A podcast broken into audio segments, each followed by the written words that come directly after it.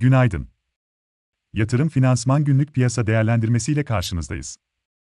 Bugün günlerden 24 Mart Perşembe.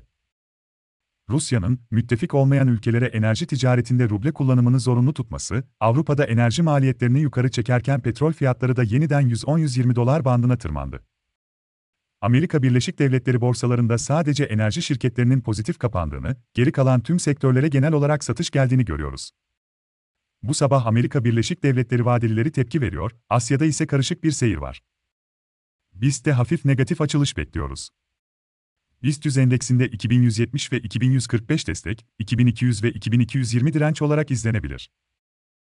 Ajandada ise içeride PPK 17 Mart toplantısının özeti yayınlanırken, Türkiye Cumhuriyet Merkez Bankası yabancı menkul kıymet işlemleri ve rezervler açıklanacak.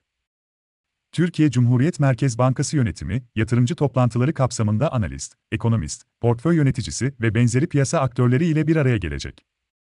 Bugün ayrıca Borsa İstanbul Genel Kurulu toplanacak. Dışarıda Almanya ve Euro bölgesi imalat, hizmet ve kompozit PMI verileri ile Amerika Birleşik Devletleri cari denge, haftalık işsizlik maaşı başvuruları, dayanıklı mal siparişleri, PMI'ler ve Kansas City Fed imalat endeksi takip edilecek. Rusya'da bir aydır kapalı olan Moskova borsasının bugünden itibaren sınırlı sayıda hisse işlem görecek şekilde açılması bekleniyor.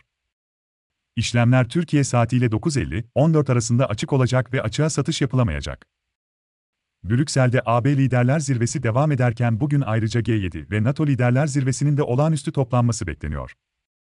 Yatırım finansman olarak bol kazançlı bir gün dileriz.